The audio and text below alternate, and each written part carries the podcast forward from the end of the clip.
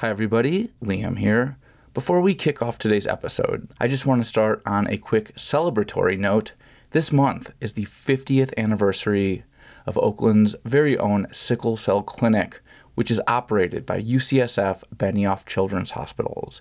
The origins of this program go back to 1973 when the Black Panther Party launched a community clinic alongside nurses and doctors uh, right here in Oakland. It was the first of its kind, and it focused on helping a population left behind by the mainstream medical establishment. Today, this clinic is a core part of UCSF Benioff Children's Hospitals, and it continues to represent the cutting edge of sickle cell care and research. All these years later, they're still developing revolutionary treatments right here in the town. If you want to hear more about this fascinating history, you can check out Revolutionary Care, an Oakland story, which is a great podcast produced by UCSF Benioff Children's Hospitals. You can find it anywhere you get podcasts, and I'll also drop a link in the show notes.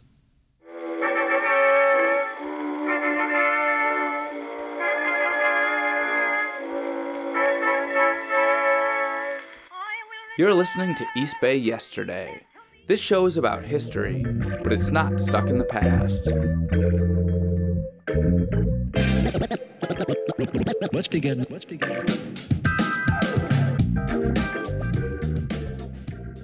In 1972, Laura Brown, who was only 19 years old, started the Oakland Feminist Women's Health Center. Here's how she would give directions to people looking for it. Quote, drive down Telegraph, turn left down a really grungy alley, and then go right past that collapsed building with a junked car in front of it. In the early days, Laura would answer the phone using different voices, so it sounded like there were multiple people working there. And pretty soon, there were multiple people working there, and she didn't have to use those uh, fake voices anymore. Even though this health center provided a range of services, to call it a clinic would be an understatement. For one, Laura lived there with several other women, so this tiny little building in North Temescal was also a home. On a practically non existent budget, these women ran a 24 hour abortion hotline. They provided pregnancy screenings, helped with Medi-Cal enrollments, and hosted educational seminars on everything from puberty to menopause. Also, it was the unofficial headquarters for a growing local reproductive rights movement. From these humble beginnings, the Oakland Feminist Women's Health Center would eventually grow into an institution that would serve countless patients, put dozens, if not hundreds, of people from poor and marginalized backgrounds on paths towards becoming healthcare professionals, and it would have a historic impact on the very trajectory of reproductive justice. Here's just one example. They started the first sperm bank that was willing to serve single women and lesbians. Guess who didn't like that? Pretty much all the other sperm banks that only served hetero couples. Some of these, you know, mainstream sperm banks even said that it was a conspiracy. This was a conspiracy against men. Writing about this controversy in a brand new book, Angela Hume says that, quote, the sperm bank exemplified the health center's belief that body sovereignty was not only about the right to choose abortion, but also the right to choose pregnancy. The book that Angela wrote is called Deep Care. The radical activists who provided abortions, defied the law, and fought to keep clinics open. Given the ongoing rollback of reproductive rights in this country, this book could not come at a more vital time. So, in this episode of East Bay Yesterday, you'll be hearing my interview with Angela Hume. We talk about everything from underground crews of DIY abortion providers to using stink bombs in the battle against militant pro lifers. I'm Liam O'Donoghue. Stay tuned.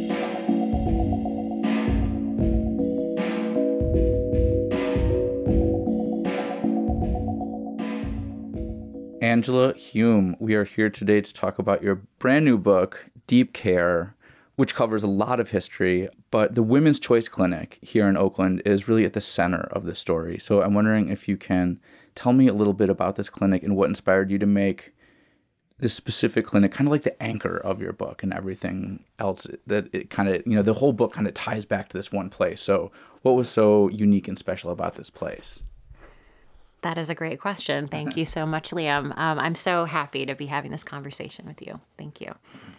Um, yes, I'm happy to tell you about the Women's Choice Clinic of Oakland, which is indeed an anchor of my book, Deep Care.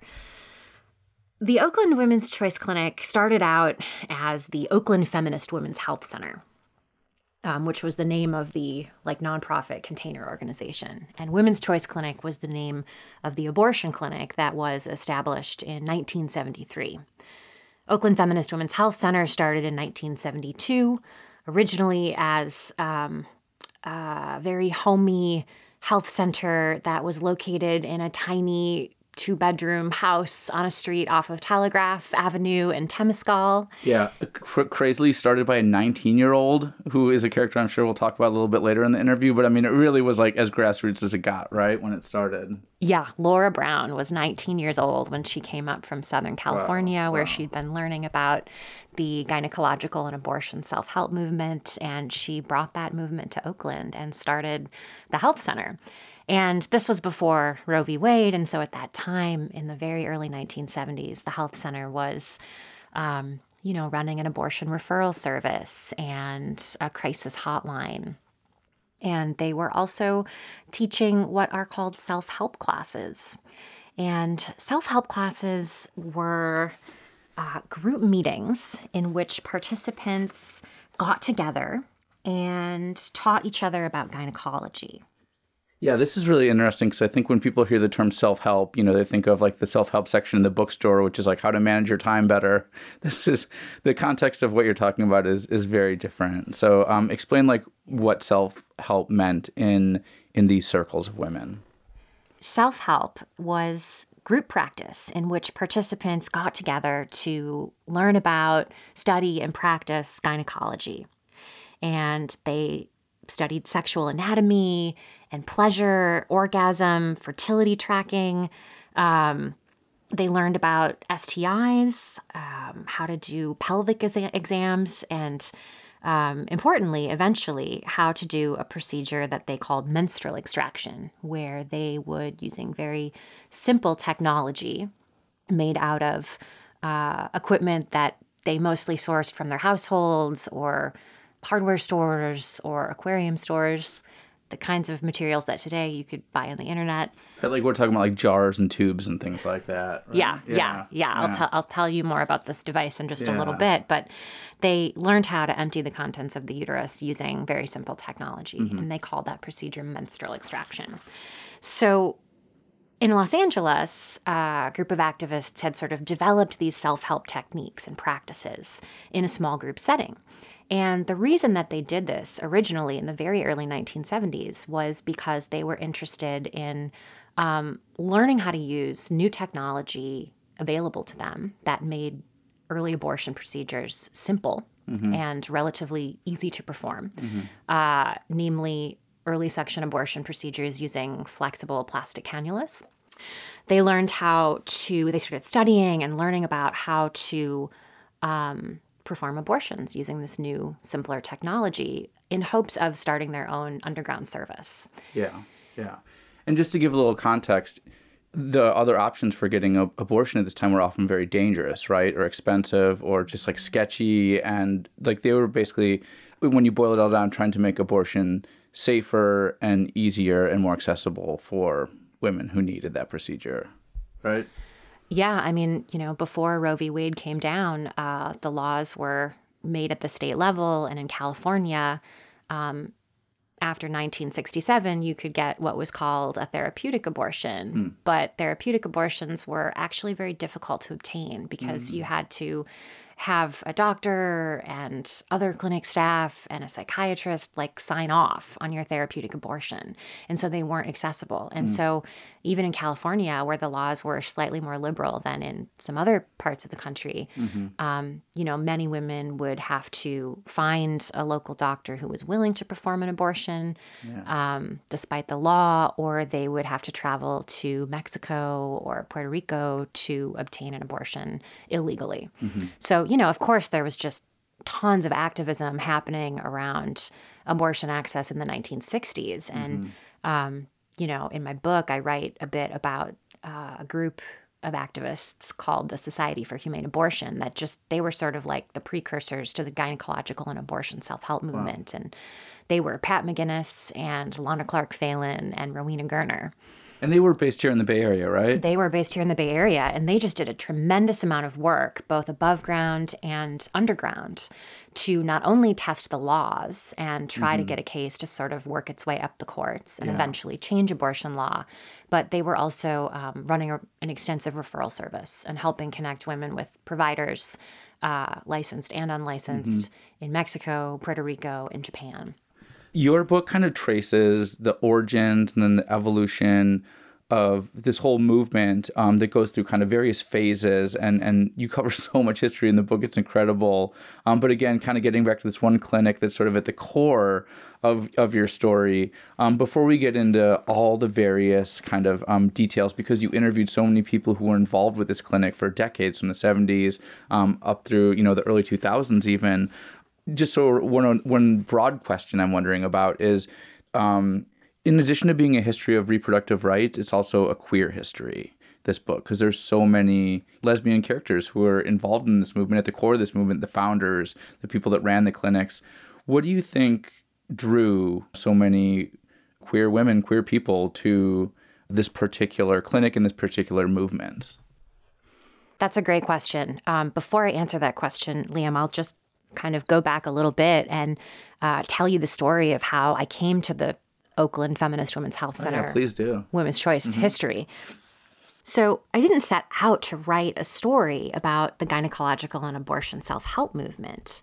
In fact, I was writing a book about poets who are also health activists, specifically women poets, queer women poets who were or are also health activists and who were looking at the relationship between um, environmental injustice and their own embodied health. Wow. So I was writing about Audre Lorde and Judy Grahn, another longtime Bay Area poet, culture theorist, activist, and Pat Parker. And Pat Parker was a black lesbian feminist poet revolutionary. And she was, she was briefly in the Black Panthers, if I remember correctly. She was. When she first came to the San Francisco Bay Area, she was a member of the Black Panther Party. So she was just a total radical and revolutionary. And I was interested in writing about Parker, um, who uh, died of breast cancer in 1989, and thought a lot about the relationship between mm-hmm. her environment and her embodied health.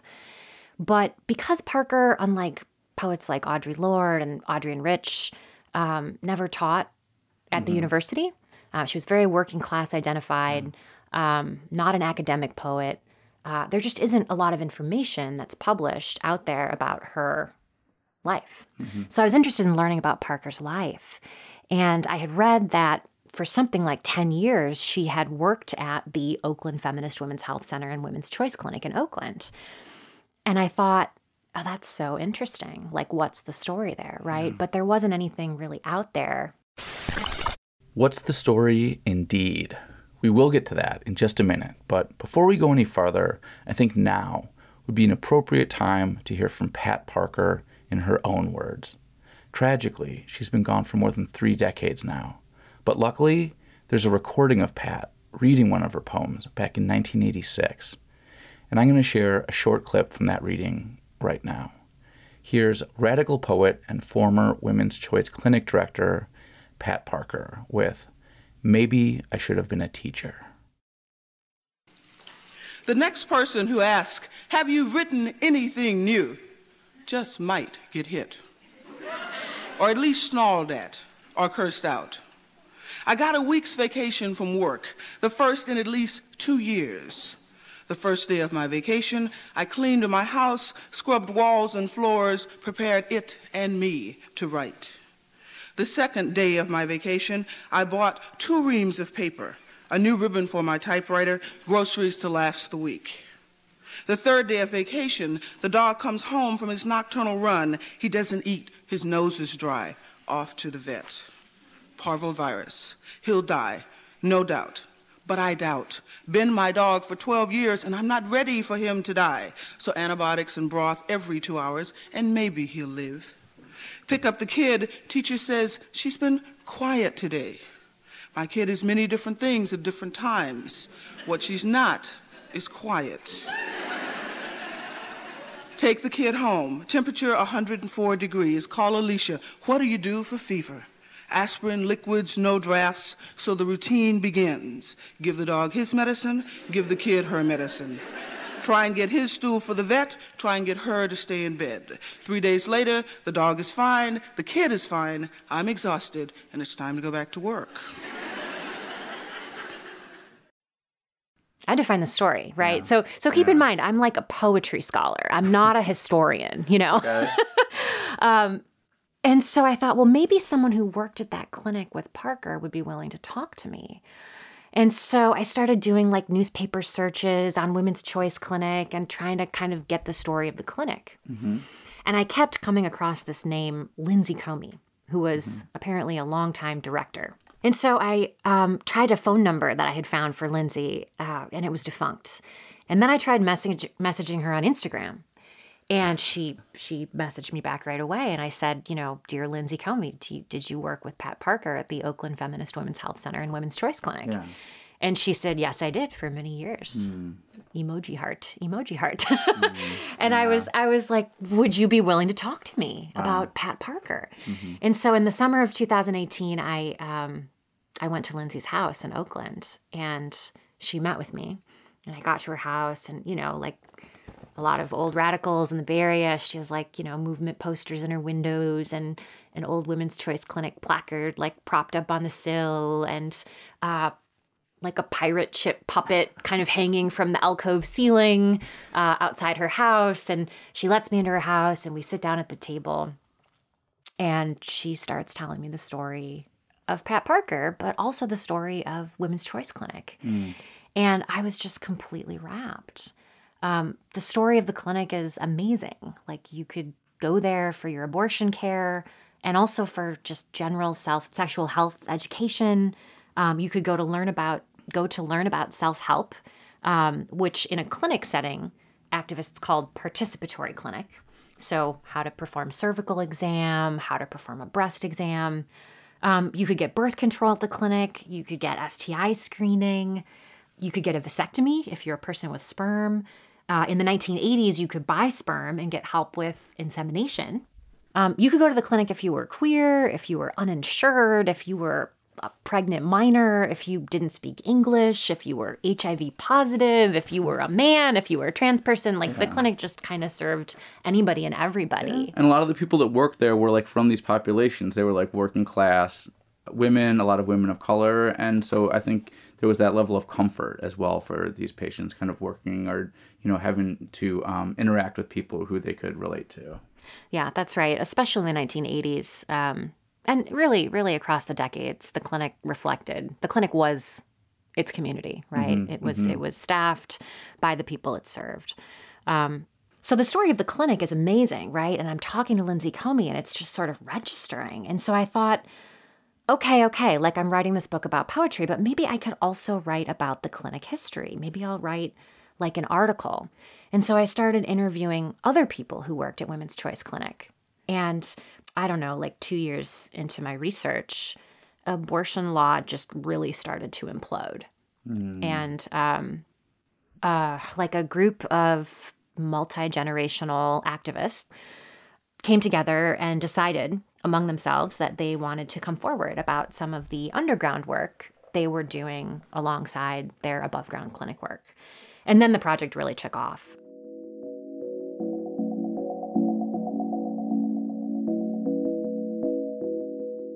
In 1971, a suburban mom from Orange County invented a device that she called the Del-Em. It was easy and affordable to get the materials to make a Del-Em at home, and the purpose of this device was extracting the contents of the uterus. This next clip is from a 1989 documentary, and it features the Del-Ems inventor, Lorraine Rothman, explaining why she wanted to empower women with this technology. The reasons why women may want to use this technique, and some of them are make it quite popular, is um, there are some women who find that they have quite strong cramps when they uh, have their periods, and uh, menstrual extraction can help alleviate uh, the cramps by removing, in this, in many cases, the clots that could create the cramps. Of course, the most popular reason is the fact that menstrual extraction can be used to remove a fertilized egg. If a woman should suspect that she became impregnated one of those times in the previous month, then on or about the time of her period, she can call her group together and they can suction the contents and, and remove her menstrual flow. And uh, almost always also get that little fertilized egg as well, if there is one there. Mm. Even though abortion was declared a constitutional right after 1973, clandestine groups of women kept meeting to learn, share, and pass down the knowledge of how to perform menstrual extractions. In her book, Angela Hume explains the many reasons why this self help movement, as it was known, continued despite the fact that abortion was technically legal. And in chapter 7, Angela shares a story of what it was like to actually be a part of one of these secretive crews that performed menstrual extractions.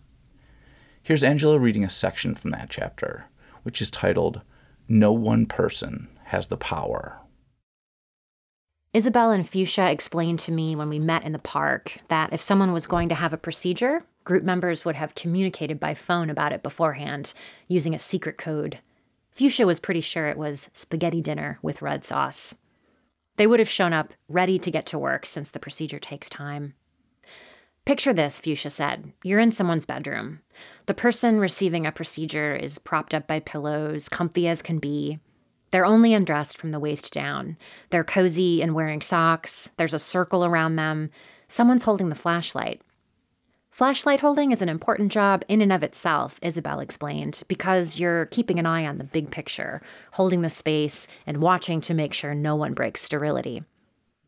The person receiving the extraction is wearing sunglasses so the flashlight doesn't get in their eyes. There's a support person or two breathing with them, maybe doing acupressure points. There are a couple of tech people passing the instruments, and there's someone doing the suctioning itself. It wasn't until she'd been practicing for almost three years that Isabel took on the role of inserting the cannula and doing the suctioning. Many times she'd practiced inserting a cannula just barely into an os. The os is the opening at the center of the cervix, which is the opening of the uterus. But in the case of an actual menstrual extraction, you have to apply pressure to get the cannula through. That feeling of pushing and actually being inside, you have to have a mental image of how big the uterus is so you can know how far you can go. Isabel said it was the scariest part for her. You have to push hard enough to get to the place you're going, but if you push too hard, you could perforate.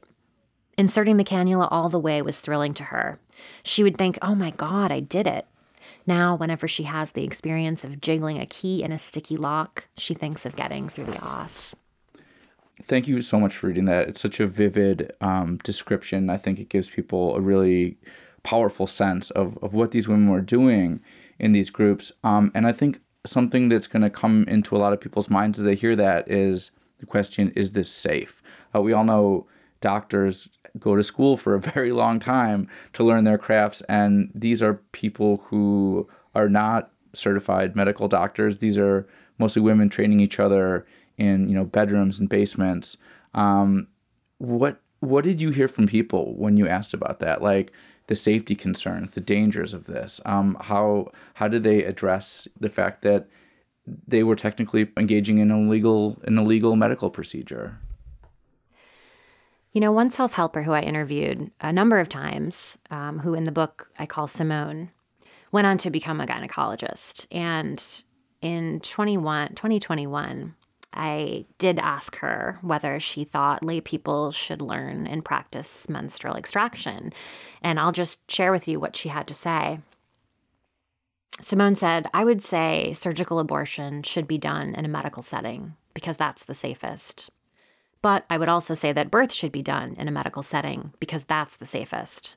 I recognize that in the US, people choose to have births outside of the hospital, and I respect patient autonomy.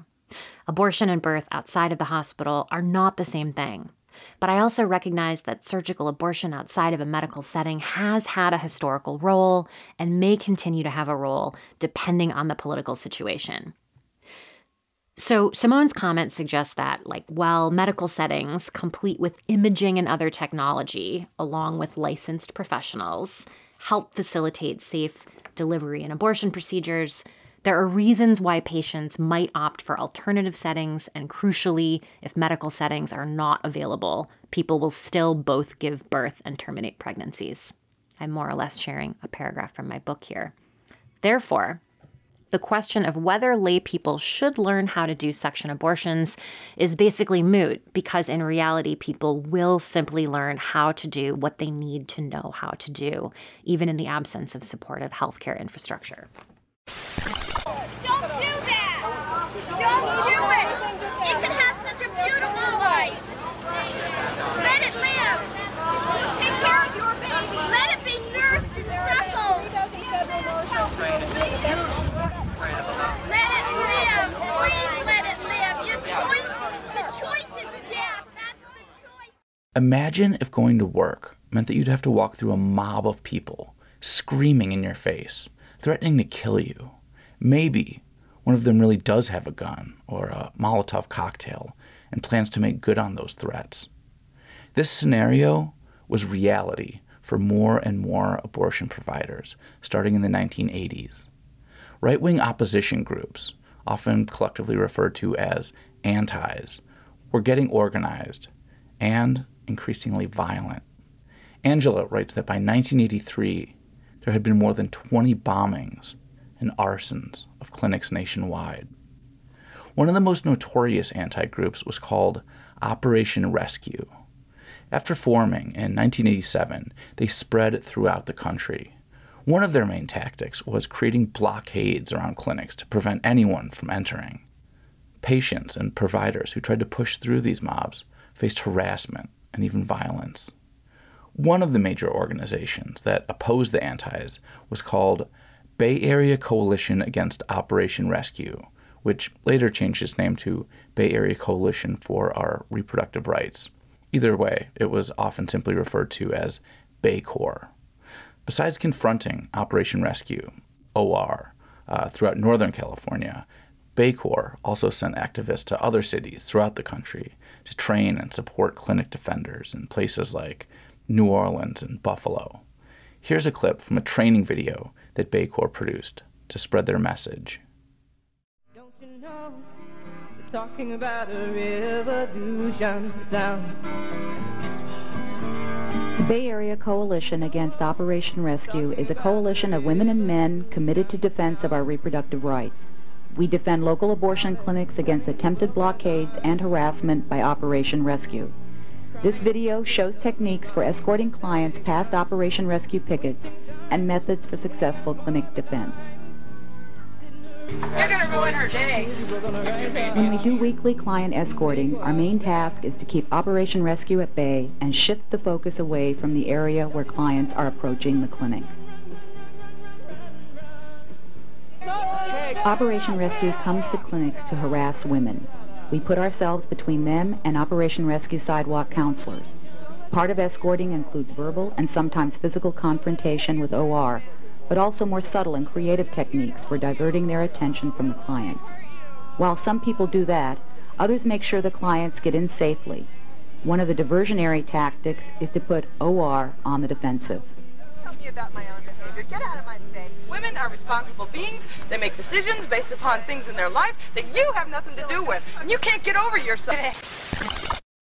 So these clinic battles, for lack of a better term, are escalating, and they really were battles at some point with you know dozens and dozens of people on each side, uh, often breaking out into physical violence.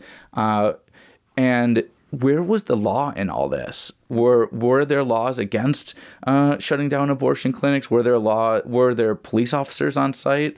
Like, what role did law enforcement and uh, you know legislation play in these kind of increasingly escalating showdowns where people really were getting hurt? Yeah, I'm so glad you asked that question. So. After Operation Rescue comes on the scene in the 1980s into the early 1990s, clinic defense was this incredibly intense experience of, you know, clinic defenders organizing, getting clinic defenders out early in the morning, ideally to be at that clinic door before OR arrives in order to be able to hold the door and keep the clinic open. Um, you know, sometimes hundreds of clinic defenders would come to face off with hundreds of OR members, right? Um, the role of the cops, I mean, many clinic defenders have described to me a situation in which basically the cops were there to protect OR. Um, clinic defenders explained that cops would simply ignore OR. Clinic defenders gave testimony to experiencing uh, police violence. Um, they faced charges. There was a BACORR member in the Bay Area who was beaten by the cops at one point and hospitalized. And so, you know, um, in the course of my research, I heard multiple testimonies from BACORR members of uh, police violence against clinic defenders or police indifference or apathy in the face of OR harassment. Um, in 1994, a federal law went into effect that made it a crime to block a clinic's entrance. Um, and that essentially ended this era of mass clinic blockades by Operation Rescue. It was called the FACE Act, the Freedom of Access to Clinic Entrances Act. That law still stands. And um, there were many implications of the FACE Act. Once again, one was that it uh, stopped the mass blockades, more or less. But even though the FACE Act made it a crime to block an entrance, it didn't criminalize many forms of harassment that antis um, did outside of clinics. So um, the writer Lauren Rankin, in her recent book Bodies on the Line, which is about clinic escorting, really essential book, uh, she cites a congressional report that said that clinics around the United States actually experienced more anti abortion protesting outside of their buildings after the FACE Act was passed, not less. So the FACE Act helped in some ways um, and also didn't help. Hmm. Yeah, I mean, it kind of just sounds like uh, in a lot of these cases, even if the letter of the law was on the side of the people trying to defend clinics, uh, the law enforcement personnel on the front lines was probably more sympathetic to the uh, anti side of the of the struggle, at least in in the way that their behavior demonstrated. Yeah, BACORR members told me about their experience learning about the fact that there were cops in OR or who had direct ties to people in OR. So it's clear whose side they were on. Um, this is interesting. This kind of reminds me of like just again putting it in sort of recent context, like how during um, the uh, pandemic there was all these laws, like oh, you know. Uh, government orders coming down about like things that need to be shut down or masking orders and there was so many sheriffs who were like yeah uh, we disagree we're not going to enforce it so i mean the law really kind of only depends on the people enforcing it and if they disagree then you know what what is the law really when it comes down to it that's right. That's exactly right. I mean, you know, the FACE Act is interesting to be looking at right now because we actually are seeing a rise in clinic blockade type behavior around the country. We're seeing mm. more sort of anti abortion presence in front of clinics. Um, in August, uh, notably, five people were convicted on face charges, face law charges, wow. for blockading a clinic in Washington, D.C. So, um, it'll it'll be interesting to sort of track this and see what happens um, as the anti movement starts to resuscitate some of these old tactics, despite the fact that there is a federal law in place prohibiting. Well, I mean, it's scary. I mean, you know, as someone who studies history, I often see these things go in cycles, and it is really scary to think about that cycle repeating because again as you describe in the book it kind of started with a lot of these you know confrontational tactics at clinics trying to block women from getting abortions and then of course it escalated uh, you mentioned um, quoting again um, in the book how uh, during the first seven months of 1994 More than half of U.S. abortion clinics experienced death threats, stalkings, bombings, invasions, arsons, and blockade. By the end of that year, there had been four murders and eight attempted murders of abortion workers. I mean, you describe things in the book like elderly women in their 70s who work at these clinics wearing bulletproof vests to work. And so, if this kind of militant anti abortion activism is ramping up again, there is a pattern that it tends to follow, and it's it's really quite terrifying. I mean, I don't think using the word terrorist is is too strong. No, I would agree. And actually, that older woman who was a clinic escort in Oakland who wore the bulletproof vest uh, to clinic escorting that I mentioned in my book, that was Pat Maginnis. She was a clinic escort into the into the 2000s. The same Pat Maginnis who founded and ran the Society for Humane Abortion, um, doing abortion referrals and um, trying to get the laws changed back in the 1960s and early 1970s. So she just passed away recently, but she was a she was a lifelong abortion defender.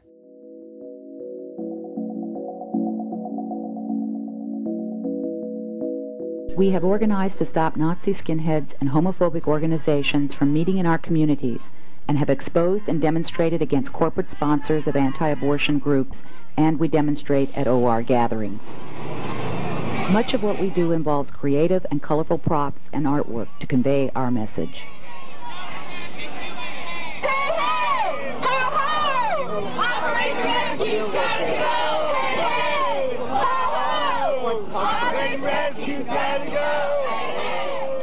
We are not afraid to get into the streets and into their faces to fight for our rights. Sometimes the showdowns between BACORR and Operation Rescue would be massive. In 1993, for example, about a thousand pro choice activists converged on San Jose to face down a, a huge contingent of antis. Uh, for that action, Berkeley City Council even sponsored one of the buses that brought down BACORR members. But other times, actions would be carried out by small, secretive groups looking to uh, throw the metaphorical monkey wrench into the OR machine. I asked Angela to tell me about one particularly memorable mission that uh, didn't exactly go as planned. You know, at that time, BACORR was building up its intelligence arm in addition to developing high level tactics for defending clinics again, against antis at the doors. Um, and so members of BACORR would infiltrate OR, right? They would go um, embed themselves in OR to learn about OR's plans uh, for clinic hits, where they were going to hit, um, what they intended to do, and then they would take that information that they learned and they would bring it back to BACORR. Um, the story that you're referring to is the story of three BACORR members who um, infiltrated OR not necessarily just to get intel to then relay back to BACORR, but actually to shut the OR meeting down. So oftentimes, Operation Rescue would have uh, meetings, rallies like the night before a hit in order to kind of rile everybody up and give people information about where they would hit the next day. So, Vanessa, this is a pseudonym, told me about a time that she and a couple of others infiltrated OR to shut down that meeting so that OR could not announce the next day's meeting spot. So, the, the sort of tactical goal of this action was to prevent the next day's hit. So, a bit about Vanessa. Um, as she described herself to me, she was an out lesbian. She was an anarchist punk from New York who had relocated to the Bay Area. And she was like super engaged with abortion defense and BACORR. And this was fall of 1989. This was an intense time. Um, so it was a Friday night, and Operation Rescue was having their pre hit rally at a very conservative church in Fremont. So Vanessa and two other Bay members, whose pseudonyms in the book are Willow and Suki, arrive at the church dressed like conservative Christian women. They have long, ankle length skirts. Vanessa's got her blue hair tucked under a long wig. She's wearing this like loose fitting sweater. She looks like a Christian right, white woman, or as she described it to me, a frumpy secretary.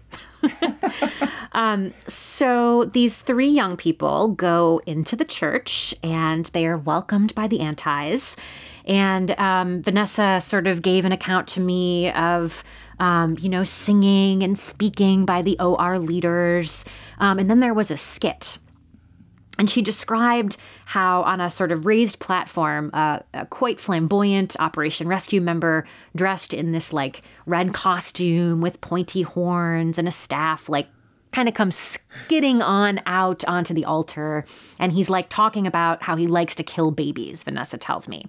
He's like swishing around on the stage, and he's this, in Vanessa's words, like kind of gay pro abortion devil. And she told me she told me like it was clear that he loved getting to act gay. Obviously, he was gay. So, so Operation Rescue is like trying to rile up the troops about the babies. Um, they sh- they screen a slideshow with like fake images of of mutilated fetuses, and people are like whispering and getting really upset. Um, and it's almost time for for OR to get up and announce the location of the next day's hit. Mm-hmm. So that was Vanessa and her friend's cue. So they leave the pew and they kind of quietly make their way to the back of the church. And um, along the base of the church's walls are these like um, vents. And Vanessa kind of goes into her pocket, her sweater pocket, and she takes out this little vial. Um, and she told me that um, you know, she'd brought some chemicals, not chemicals that would hurt anybody, but just that would create a very powerful stink bomb. Stink bombs. So they stink bomb the church, and suddenly, as you'd expect, everybody's freaking out and screaming and rushing the doors. And Vanessa and her two comrades, just like everyone else, rush the doors.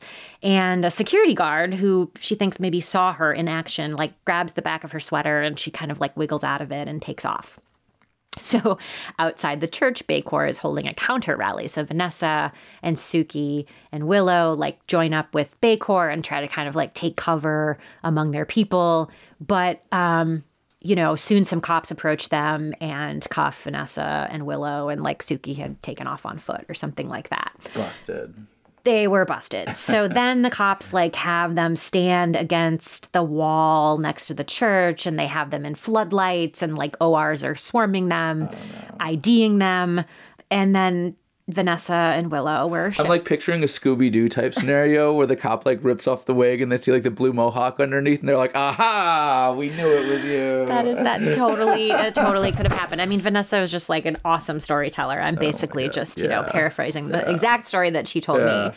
So they're shipped off to Santa Rita jail where they spend like five days, according to oh. Vanessa and they were banned from the entire city of Fremont for two years. Wild, she said. Wild. Yeah. And you know, for anyone listening who's like, "Oh, they went too far. You shouldn't stink bomb a church." Let me just say, I've been to multiple punk shows where people set off stink bombs before, and it is annoying and it does smell, but it's not that big of a deal. You go outside for five minutes and you go right back in, and like the smell clears out and it's definitely not something that anyone should go to jail for. And I don't know, getting banned from the city of Fremont that seems like a little bit harsh as well. No, it's kind of extreme. Well, I mean, I did ask Vanessa about this action because, you know, yeah. in some ways it was like a riskier sort of offensive right. action that BACORR took. This was not like sort of your standard um, BACORR action, and she um, she had the following to say to me. So I'll just I'll just quote her, okay, so you can hear her in her own words. Vanessa told me that the tactics that OR employed were dangerous to women. Threats, screaming in women's faces, sending in their thugs to beat up clinic defenders. It took a real toll on a huge range of people. I'd like to believe that some of the things we did to counteract those tactics helped convince OR that they had to change, that going to clinics and beating up on people was a bad idea. They had to be countered. Yeah. Well, speaking of sort of risky actions, I wanted to ask you about another story that was risky in a different way. And this is like another, um, again, like this whole uh, section of this book. I mean, there's just so much you cram in here. It's a big book. It's for anyone interested in this history. You really cover a lot of bases here. But the next um, section I wanted to discuss is the process of how abortion pills became legal in this country. And this is another story I had no idea about, and I was surprised because this seems like such a um, important chapter of recent history, Bay Area history but it had to do with this woman named Leona Benten from Berkeley. So, can you tell us who Leona Benten was and this huge risk that she took in service of, you know, this goal that she was trying to achieve? Yeah, so um, Leona Benten was in 1992 a person who um, was seeking an abortion. And she also happened to be a radical badass with connections to Women's Choice Clinic. And um, just to give you a little bit of context and background, abortion with pills was introduced in 1988 after like six years of um, research and clinical trials in Europe. And the abortion pill was originally called RU 486 in France, where it was developed. And in the United States context, because of the political situation, there was a lot of hostility toward possible introduction of abortion with pills. Basically, the right had said that, you know, they were going to boycott any company that tried to develop and distribute the abortion pill. So, um, in 1992, abortion with pills, what we today call combination pills, mifepristone and misoprostol, um, in 1992, abortion with pills were not legal. Um, but activists were working hard to figure out how to bring abortion pills to the United States. And one thing that some activists were trying to do was challenge um, the import ban on RU 486 specifically. So, in the United States at that time, um, you were legally allowed to bring some medicines into the United States, but one that you were not allowed to bring into the United States was mifepristone, the abortion pill. And so activists wanted to challenge this import ban and they needed a test plaintiff. They needed yeah. a pregnant person um, to basically obtain abortion pills in Europe and then try to bring them through customs into the United States. Basically, knowingly break the law and intentionally get busted in order to have a court case to challenge. That's that's exactly yeah. right. So, um, this case was being orchestrated by an activist named Lawrence Lader, who was the president of Abortion Rights Mobilization. And Lawrence Lader and his group were trying to identify a test plaintiff, and they were connected to Women's Choice in Oakland.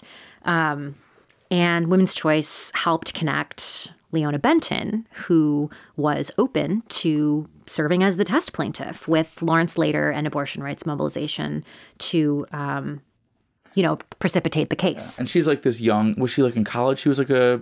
She was in Berkeley, right? Like she was this young wo- woman, early twenties, something like that. Leona was in her twenties. She was living in Berkeley. You know, she's a deeply political person. Um, so she um, went to England and obtained her pills with Lawrence Lader and his team. And they brought them back through customs, and exactly as they anticipated would happen, customs seized Leona's pills. So um, Leona and, and this team, was like very orchestrated in a way that yes. was almost like comical to the point where they're like, we want you to wear a mini skirt. So like you'll be more what like what was the point of the mini skirt again? I'm sorry. Like, there was like they wanted her to be kind of like more of a, a photogenic victim or something like that. Yeah, Leona told me about how she remembered how they asked her to wear a black miniskirt on her return trip so that she'd have more media appeal. But she she told me she didn't know what they were thinking. Like maybe maybe yeah, it was to make her more sympathetic or something like that. Um, you know, they they had a script for her. They wanted her to basically read from the script um, upon deplaning at JFK and having her pills seized. Um, so yes, you're you're exactly right. The entire um, incident was entirely scripted and there was the specific kind of objective to be able to challenge the courts um, in order for Leona to get her pills back. So a New York court ruled in Leona's favor, but then a court of appeals stayed that ruling and it went to the Supreme Court, which is exactly what the activists wanted to happen. And this all happened very quickly because Leona was pregnant. And the question was whether she would get her pills back to be able to use um, to induce miscarriage. So, in the end, the Supreme Court did not rule that Leona should get her pills back, but they left open the question of whether seizure of the pills interfered with her constitutional right to abortion, which, um, you know, some sort of legal analysts said was a win. So, the case, even though it wasn't a win on the surface, marked an important turning point for the project of bringing abortion with pills to the United States. And Leona, uh, along with Women's Choice Clinic, just deserve so much of the credit for this uh, sort of tactical feat.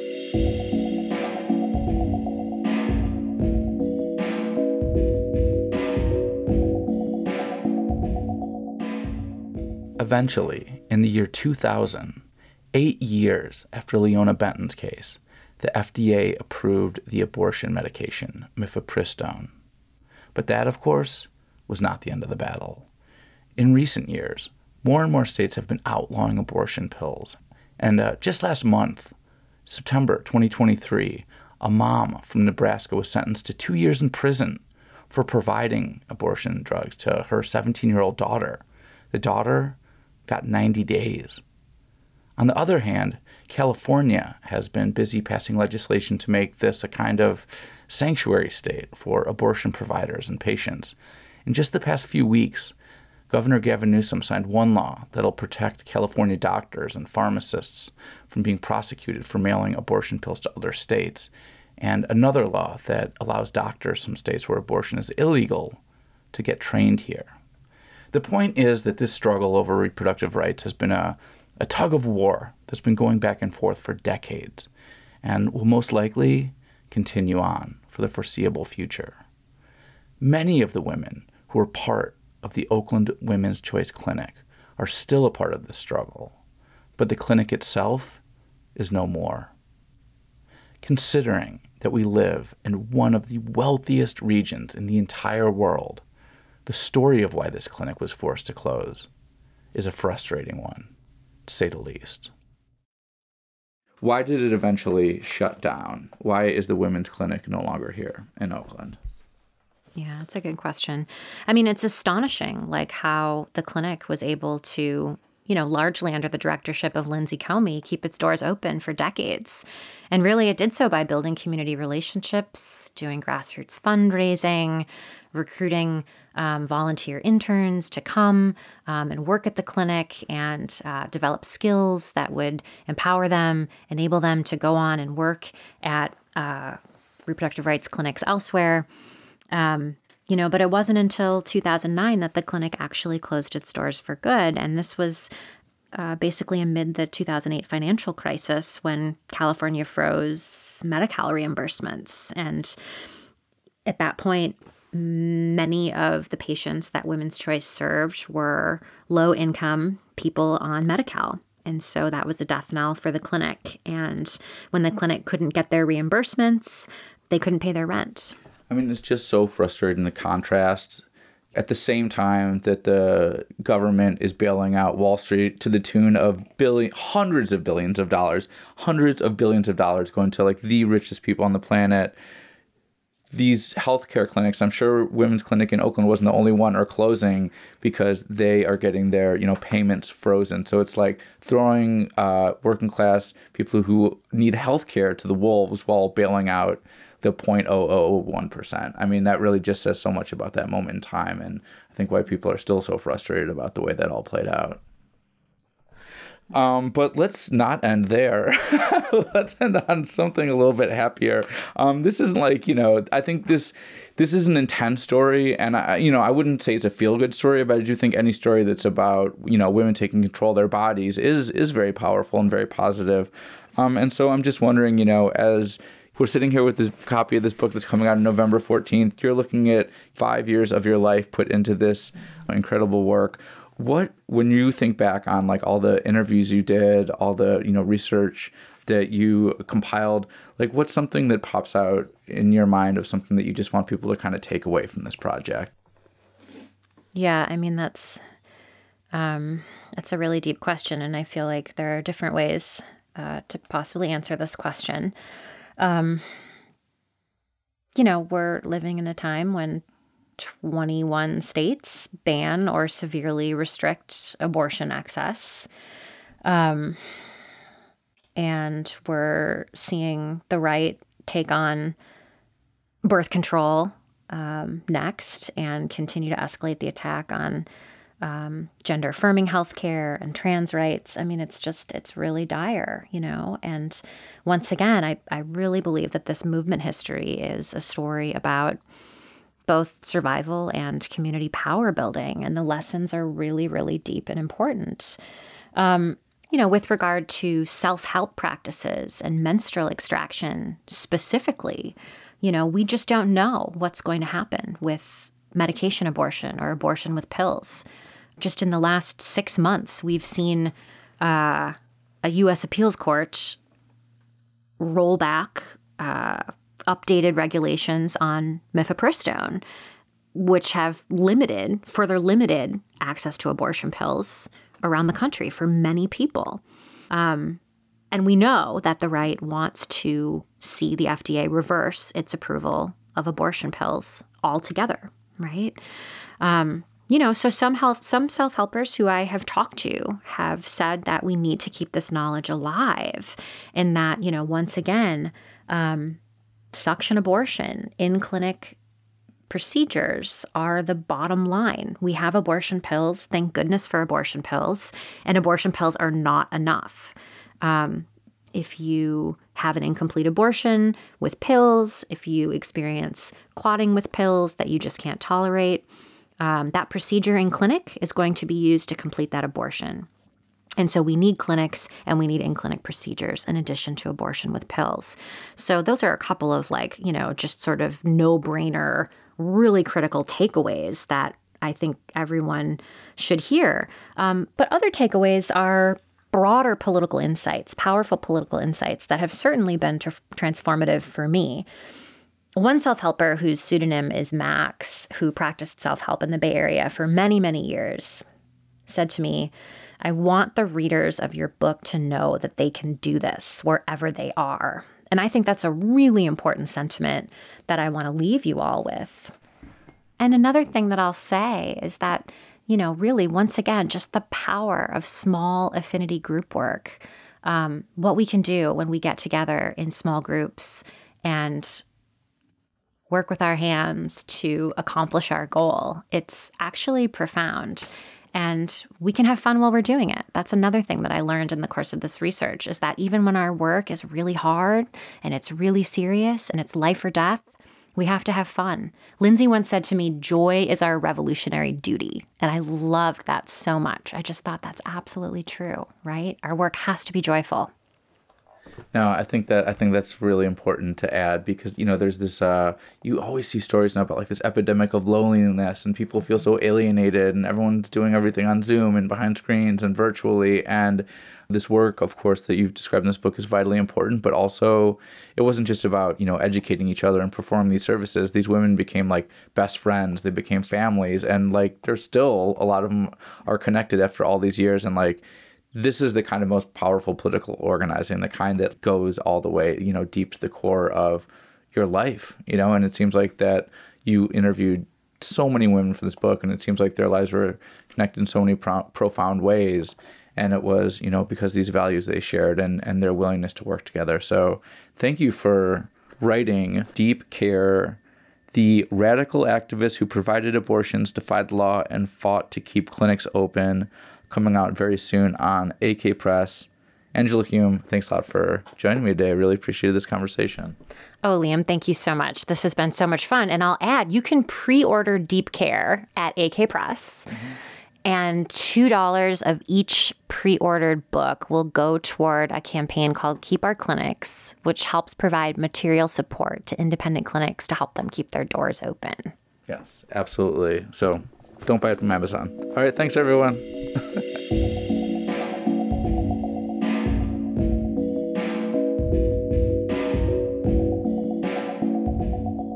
Thank you so much for listening to this episode of East Bay Yesterday.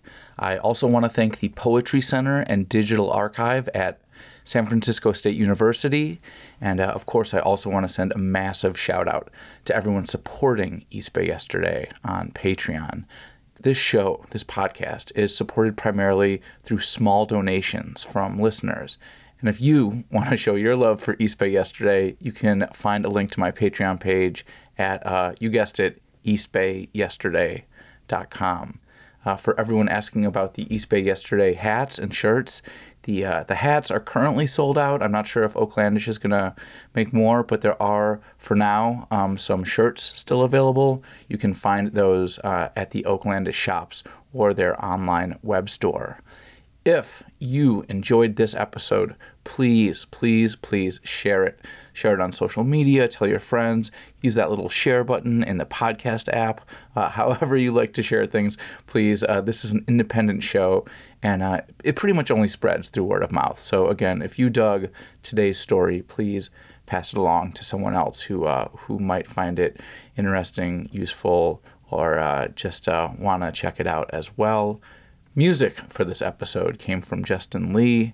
And finally, don't forget to sign up for my newsletter. It's free. I only send it out about once a month, and uh, you can find the link for that at eastbayyesterday.com.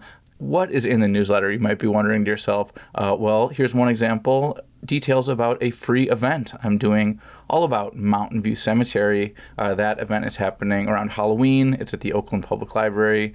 And again, you can find all the details for that in my newsletter. Uh, another thing that you'll find in there very soon is details on the Richmond History Boat Tours that I will be doing again in early 2024. Uh, links for those tickets will be in the newsletter coming out very soon. That's about it. Thanks again for listening. I've been your host, Liam O'Donoghue, and this, of course, has been East Bay Yesterday.